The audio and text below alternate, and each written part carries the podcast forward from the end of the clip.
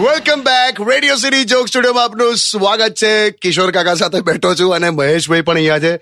મહેશભાઈ Facebook ખોલીને બેઠા છે. શું કરે છે? શું તું? અરે આ જીજુ આપેલો ફેસબુક ઉપર મારો જે પ્રોફાઇલ ફોટો છે ને તે? એને આમ સુરક્ષિત કરું છું. પ્રોફાઇલ ગાર્ડ આવે છે. પ્રોફાઇલ ગાર્ડ એ લગાવું છું.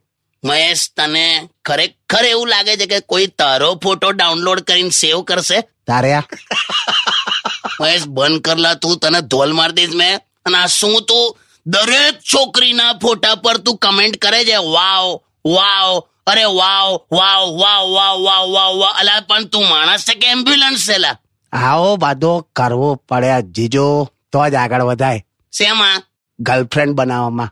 હવે ગઈકાલે મેં એક છોકરીને છે ને આઈ લવ યુ કીધું ને તેણે મને ચાર વાર હા પાડી બોલો. હું લા? તારે જો.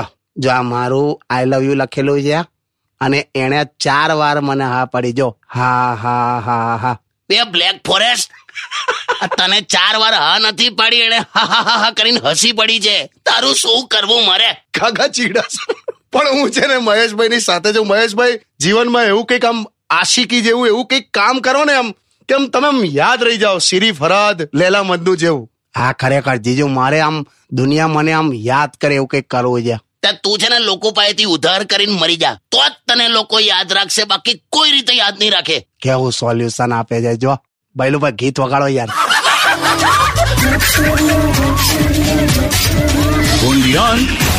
Radio